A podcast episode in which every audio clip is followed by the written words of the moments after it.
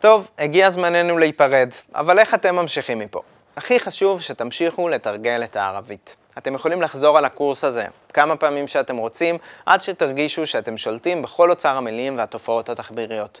כשאתם לומדים מילים, תמיד תחשבו לשני הכיוונים. גם תוודאו שאתם מבינים את המילים כשאומרים לכם אותן, וגם תוודאו שאתם יודעים להשתמש במילים במקרה הצורך.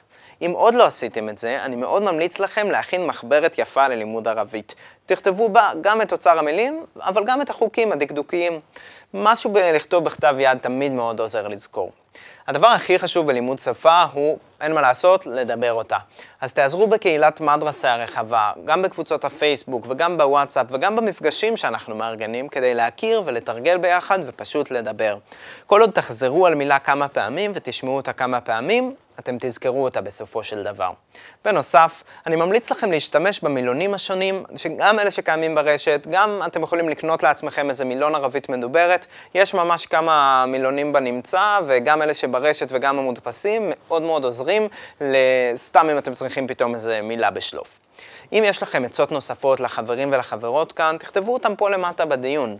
בואו נאסוף הרבה מאוד עצות שיעזרו אחד לשני ללמוד ערבית.